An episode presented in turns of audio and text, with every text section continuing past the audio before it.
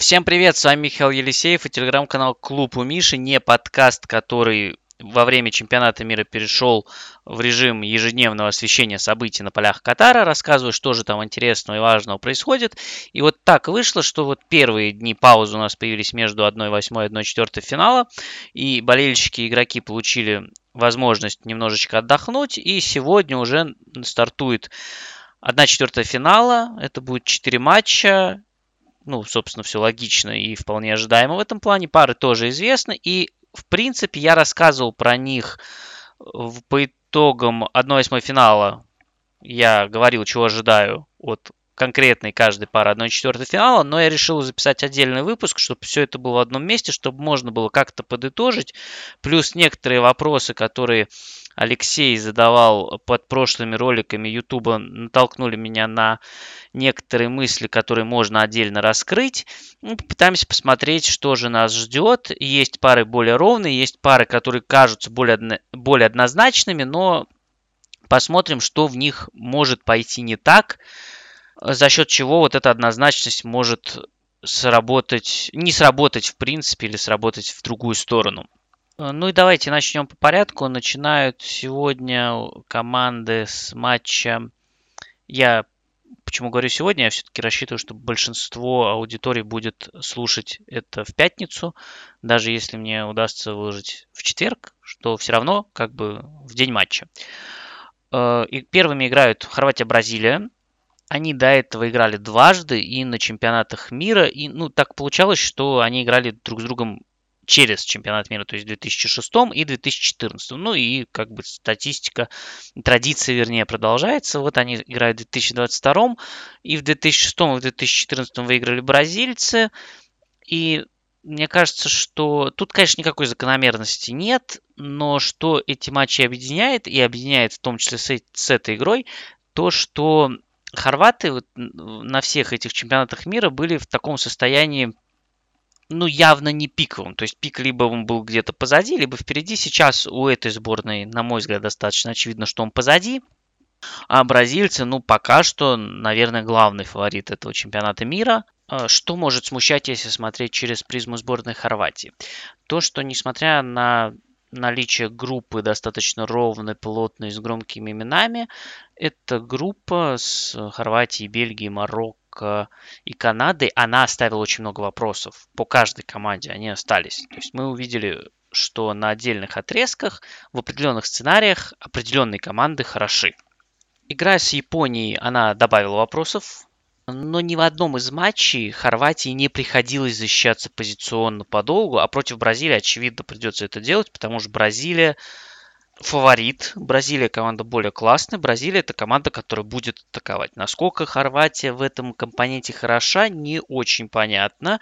Были какие-то совсем небольшие отрезки, когда мы видели, что у них вот четверка может трансформироваться в пятерку за счет опускания вингеров, Ивана Перешича на левом фланге, соответственно, ну или Андре Крамарич на правом фланге. Но ведь это, во-первых, было эпизодически, во-вторых, еще такой момент, хорваты ведь выиграли всего один матч на этом турнире. Ну, то есть с Японией ничья они выиграли по пенальти, а в основное время только один матч против Канады, э, которая играла в удобном для Хорватии стиле, э, прессингуя, и вот под прессингом мы знаем, что Хорватия устойчива, и вот это, кстати, интересный момент, потому что Бразилия тоже наверняка будет Хорватию прессинговать, а, у Хорватии есть Модрич, Ковачич, Брозович. Мы про это уже говорили. С другой стороны, немножечко смущает, что ни Модрич, ни Ковачич до серии пенальти с Японией не доиграли. Их поменяли, по всей видимости. Просто уже у них не осталось сил. Но с другой стороны, вот пару дней отдыха было. Наверняка они как-то силы восстановить успели. То есть бразильский прессинг Хорватия, скорее всего, проходить сможет, но вот вопрос, что дальше, потому что Бразилия это команда, которая очень хорошо позиционно готова к быстрым атакам, к тому, что ее будут пытаться контратаковать. Остается у них сзади три человека, один из них это Милитау, он как бы номинально правый защитник четверки, но в целом это центральный защитник, который при розыгрыше мяча становится третьим центральным защитником. И если в этой позиции, например, бразильцы теряют мяч, то, в принципе, есть тройка защитников, и над ними Казимира и еще один защитник. Ну, то есть достаточно большим числом они защищаются, и пройти это будет достаточно сложно. Тем более, что в плане контратак Хорватия на самом деле не самая великая команда. Ну, если посмотрим на предыдущие матчи бразильцев, да, у них тоже не хватало серьезных испытаний, но э, ведь они допустили первые удары по своим воротам только в игре с Камеруном, где был очень сильно ротированный состав. А первые удары по воротам Алисона, я напомню, что с Камеруном стоял Эдерсон, они пришли уже в матче против сборной Кореи и то, когда Бразилия вела со счетом 2-0. При этом, опять же, у Хорватии есть э, четверка игроков.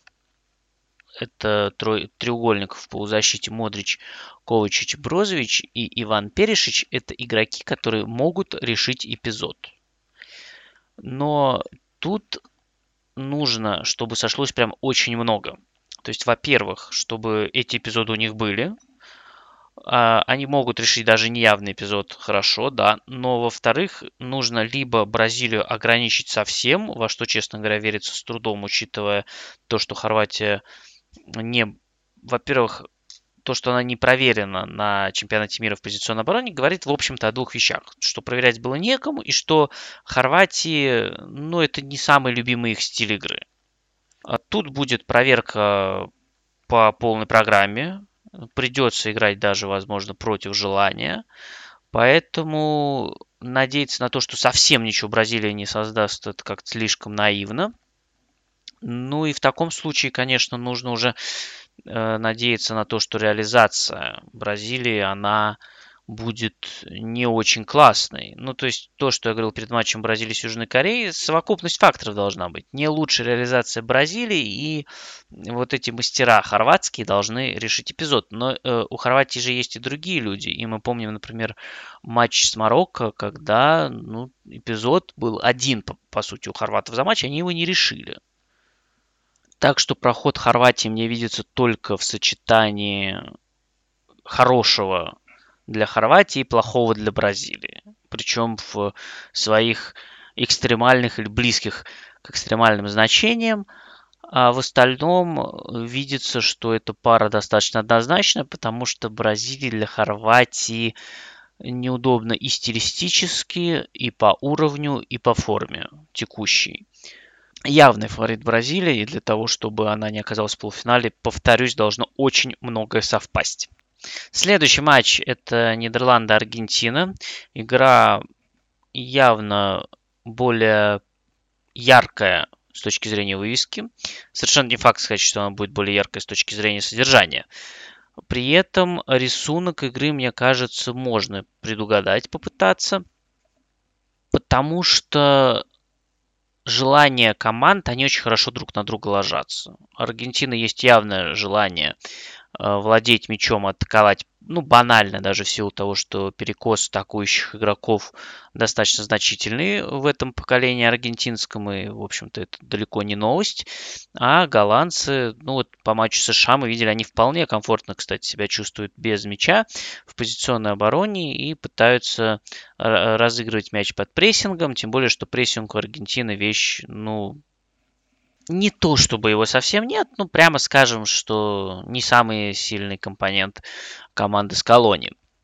Поэтому тут видится, что голландцы будут снова с тройкой центральных защитников. Я думаю, тут нет смысла что-то менять глобально. Отдадут мяч и будут э, позиционно защищаться. Причем э, схема Голландии 3-4-1-2 хорошо ложится на э, 4 3-3 аргентинскую или 4-3-1-2 с Месси, который играет несколько глубже. Вряд ли голландцы будут встречать высоко. Скорее всего, также Депай и Гакпо, атакующие игроки, будут э, встречать центральных защитников, перекрывая э, каналы направления передач на крайних защитников и затрудняя проход с мячом. И очень важным будет, конечно, роль Дэйви Класс, на который, получается, будет противостоять Лео Месси. Что касается состава Аргентины, то я уверен абсолютно, что вернется в стартовый состав Анхель Ди Мария. Это игрок э, ключевой и очень важный для созидания, для того, чтобы помогать создавать моменты Лео Месси.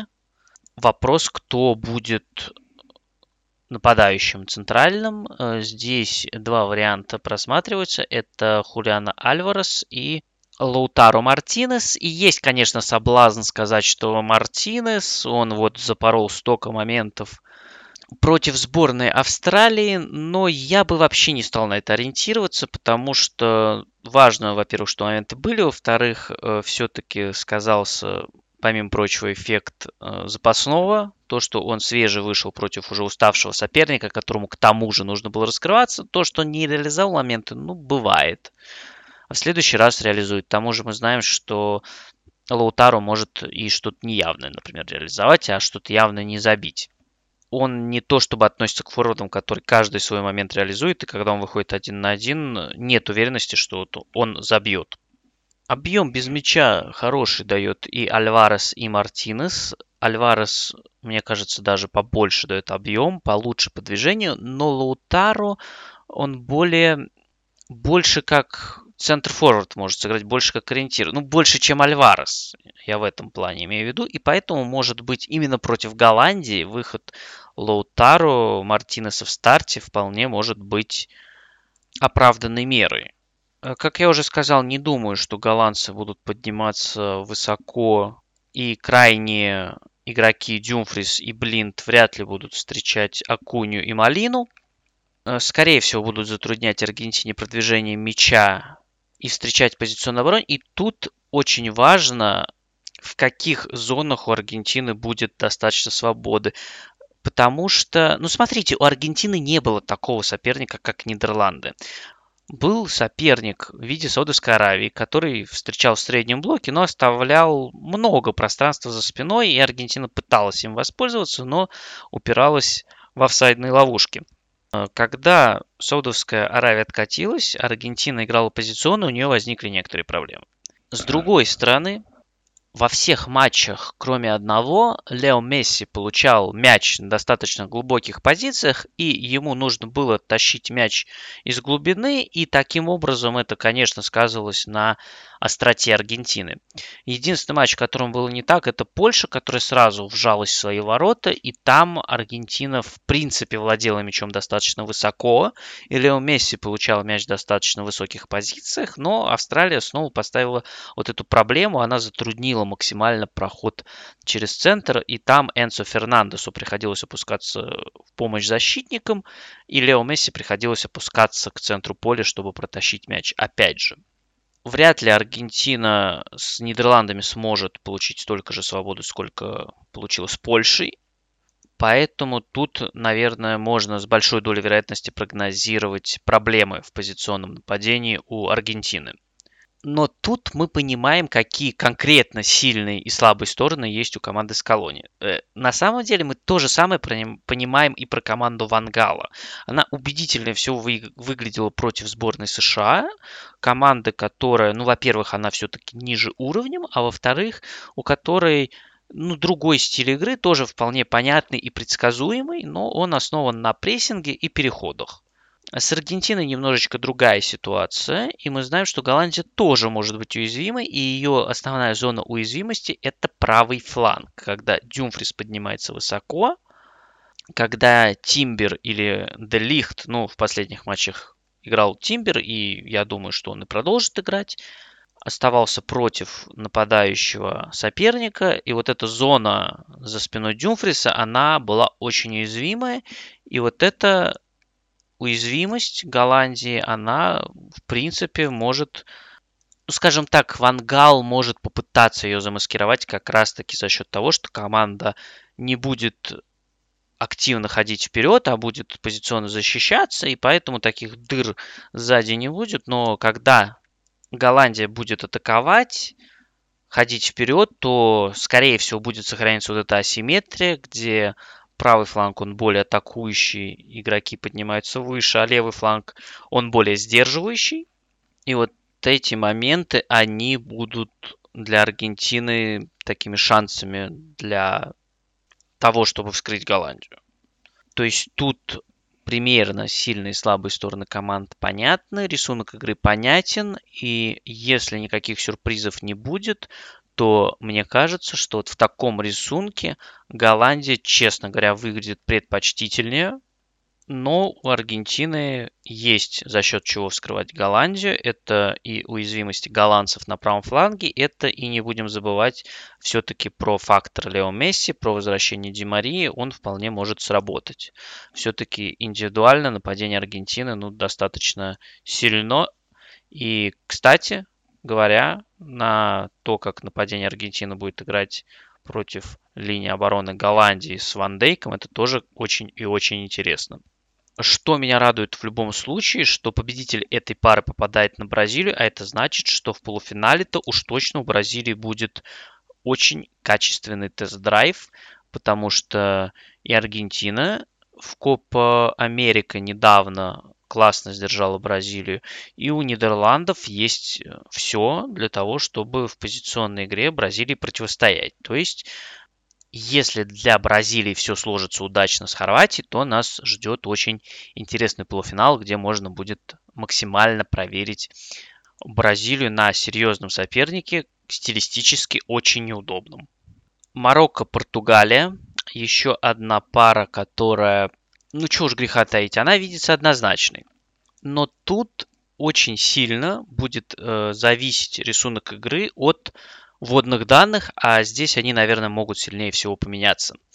Потому что у Марокко в концовке матча с Испанией уносили Наифа Агера, и мы помним, что дополнительное время с Испанией получилось отрезком наиболее открытым с обеих сторон. И испанцы могли забить, и марокканцы могли забить. И, конечно, это скажется и на взаимодействии защитной линии, и вот четверка защитников Марокко – это, наверное, их главная сила, в том числе и в индивидуальных качествах. Наверное, самые сильные игроки, за исключением Буну, которого тоже, в принципе, можно отнести к последней линии, ну а куда же еще глубже-то, да? Ну и, конечно, Хаким Зиеш, ну и Амрабат, который буквально везде, и он как раз вот эту четверку защитников прикрывает.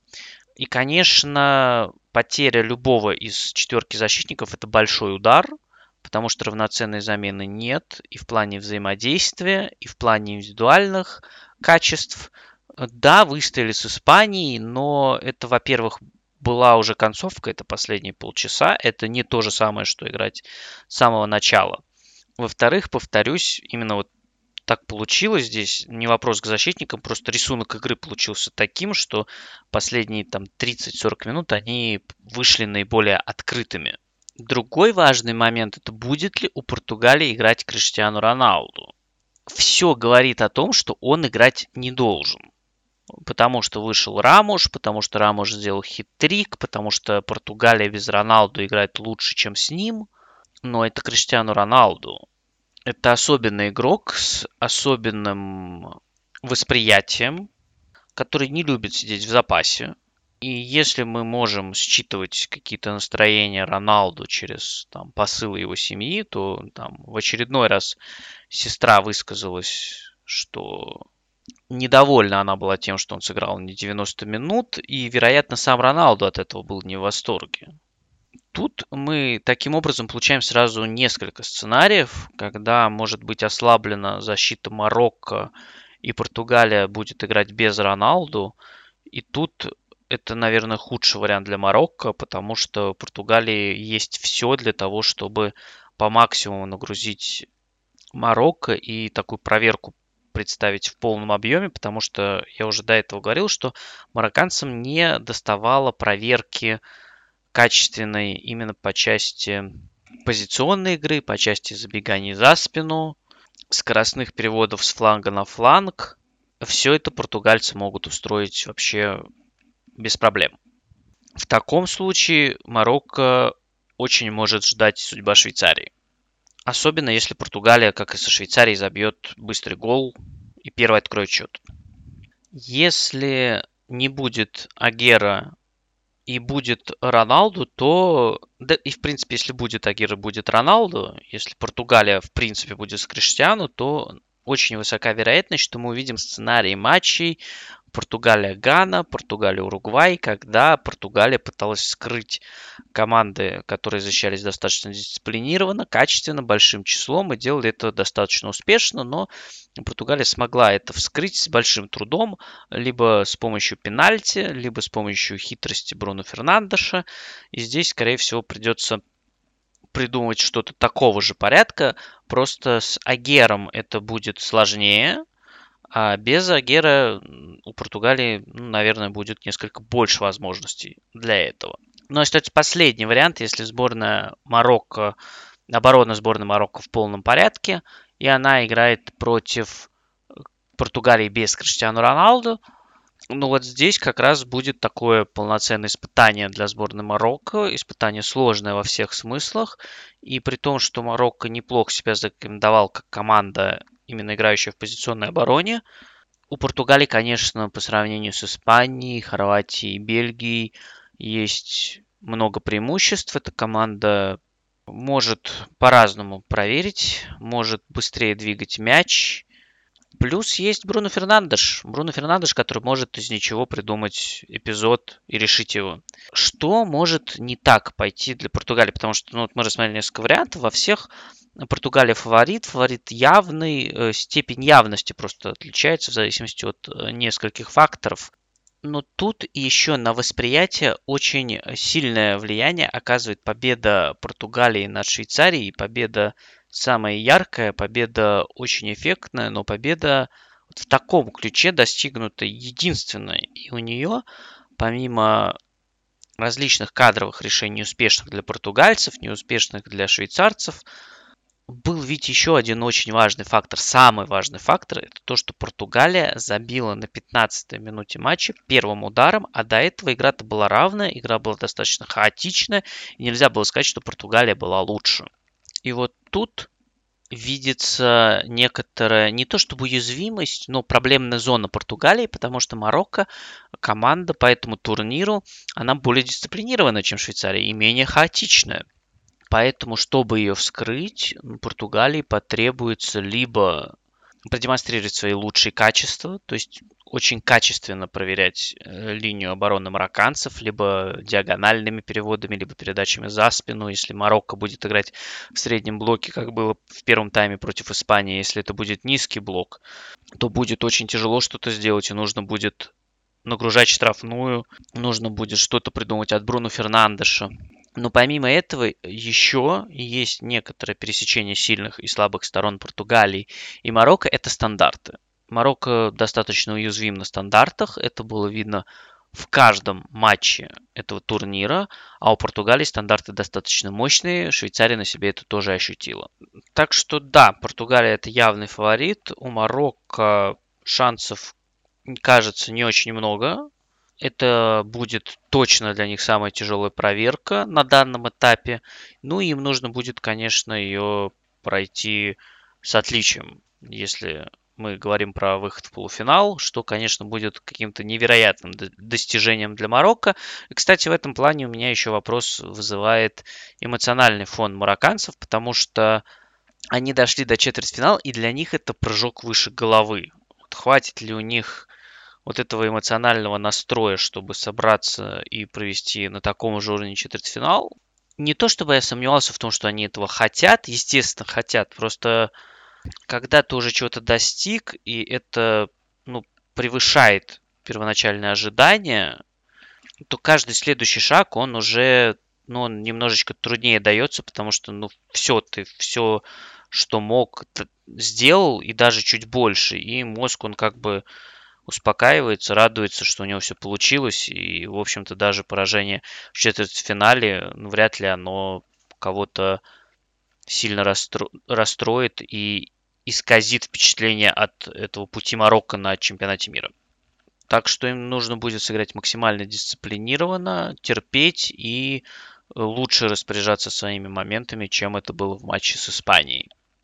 При том, что моментов может быть даже меньше, чем было прошлом матче. Ну и закрывать четвертьфиналы будет матч Англия-Франция. Футбольная классика, про нее я подробно говорил в итогах 1-8, которые как раз предвещали этот четвертьфинал. Ну, раз уж я такой общий выпуск делаю, то, конечно, я где-то повторюсь, где-то какой-то саммари подведу.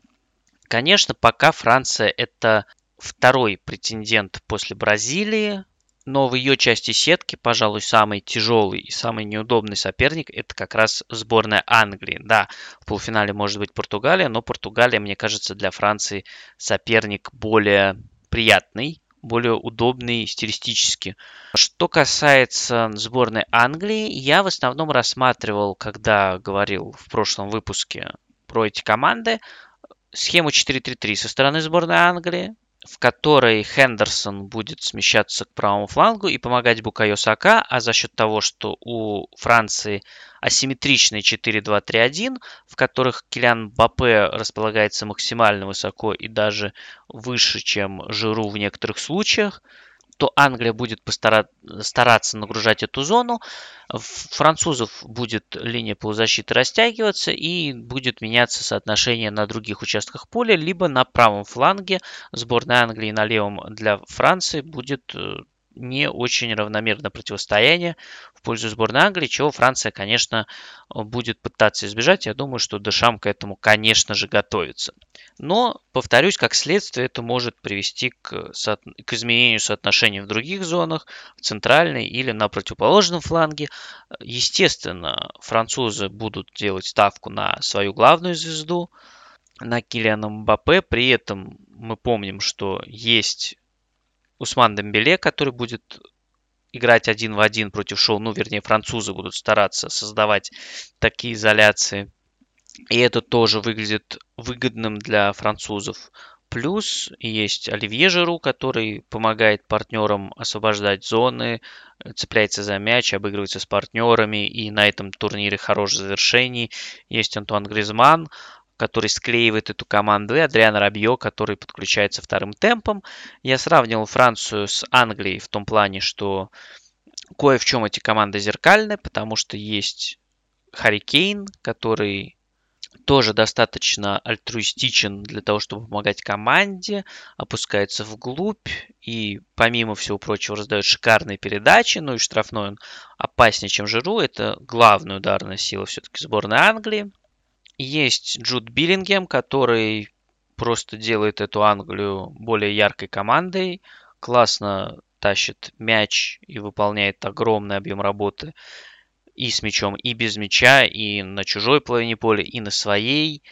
Есть Деклан Райс, который такой некий противовес Чуамини, да, дорогой английский опорник если Чуамини это дорогой французский опорник, который уже перешел в Реал, то за Декланом Райсом охотятся топовые английские клубы, и Вест Хэм, во-первых, не хочет его продавать, а во-вторых, там ценник будет абсолютно заоблачный.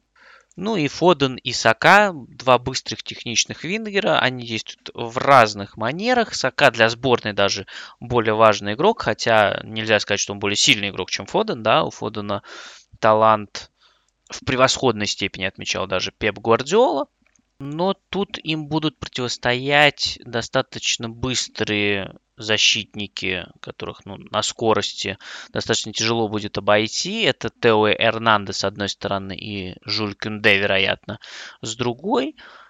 Плюс они физически все-таки помощнее, поэтому ну, тут тяжело будет а, англичанам, но, повторюсь, будут пытаться, скорее всего, создать э, на флангах численные перегрузы за счет подключений крайних защитников.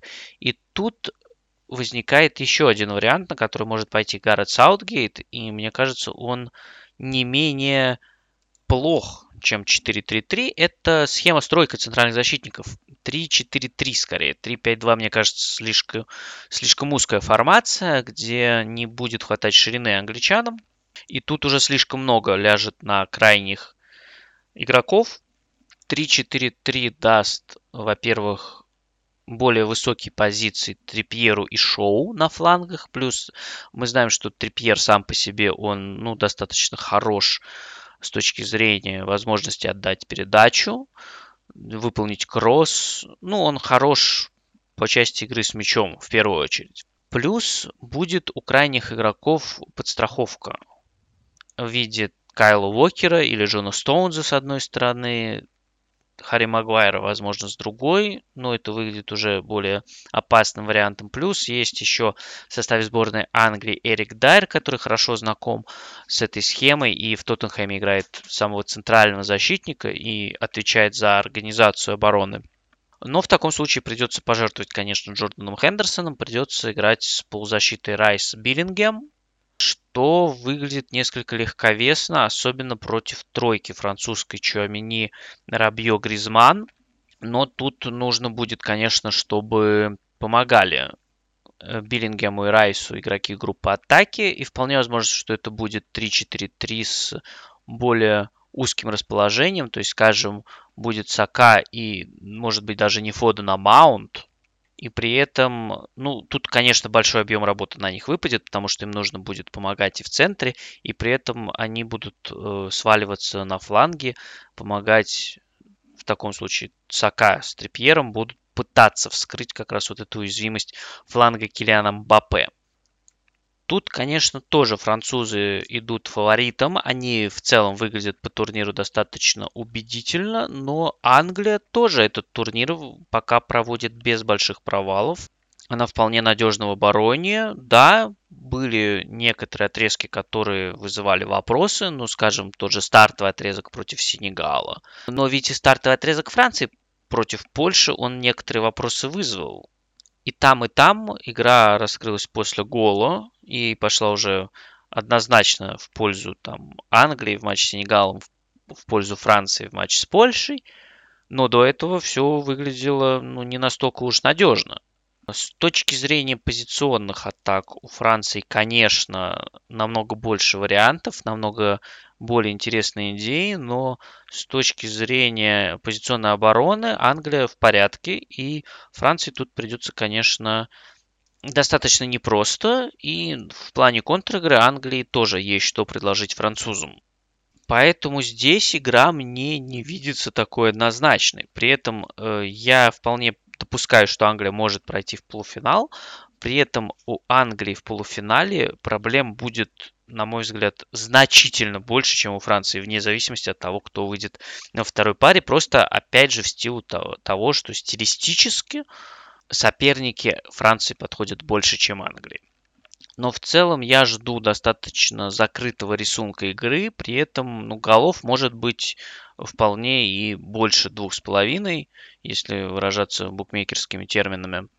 И в принципе сценарий, при котором Франция попытается отдать мяч Англии, как это было против Польши, мне кажется тоже вполне возможным вариантом, чтобы попытаться заставить действовать Англию в неудобном стиле, во-первых, а во-вторых, чтобы вскрыть ее с помощью быстрых атак. Хотя наверняка Англия будет атаковать при счете 0-0 не очень большими силами, оставлять сзади достаточно человек, и это должны быть люди, которые смогут противостоять быстрым атакам французов, но однозначно один из них должен быть Кайл Уокер.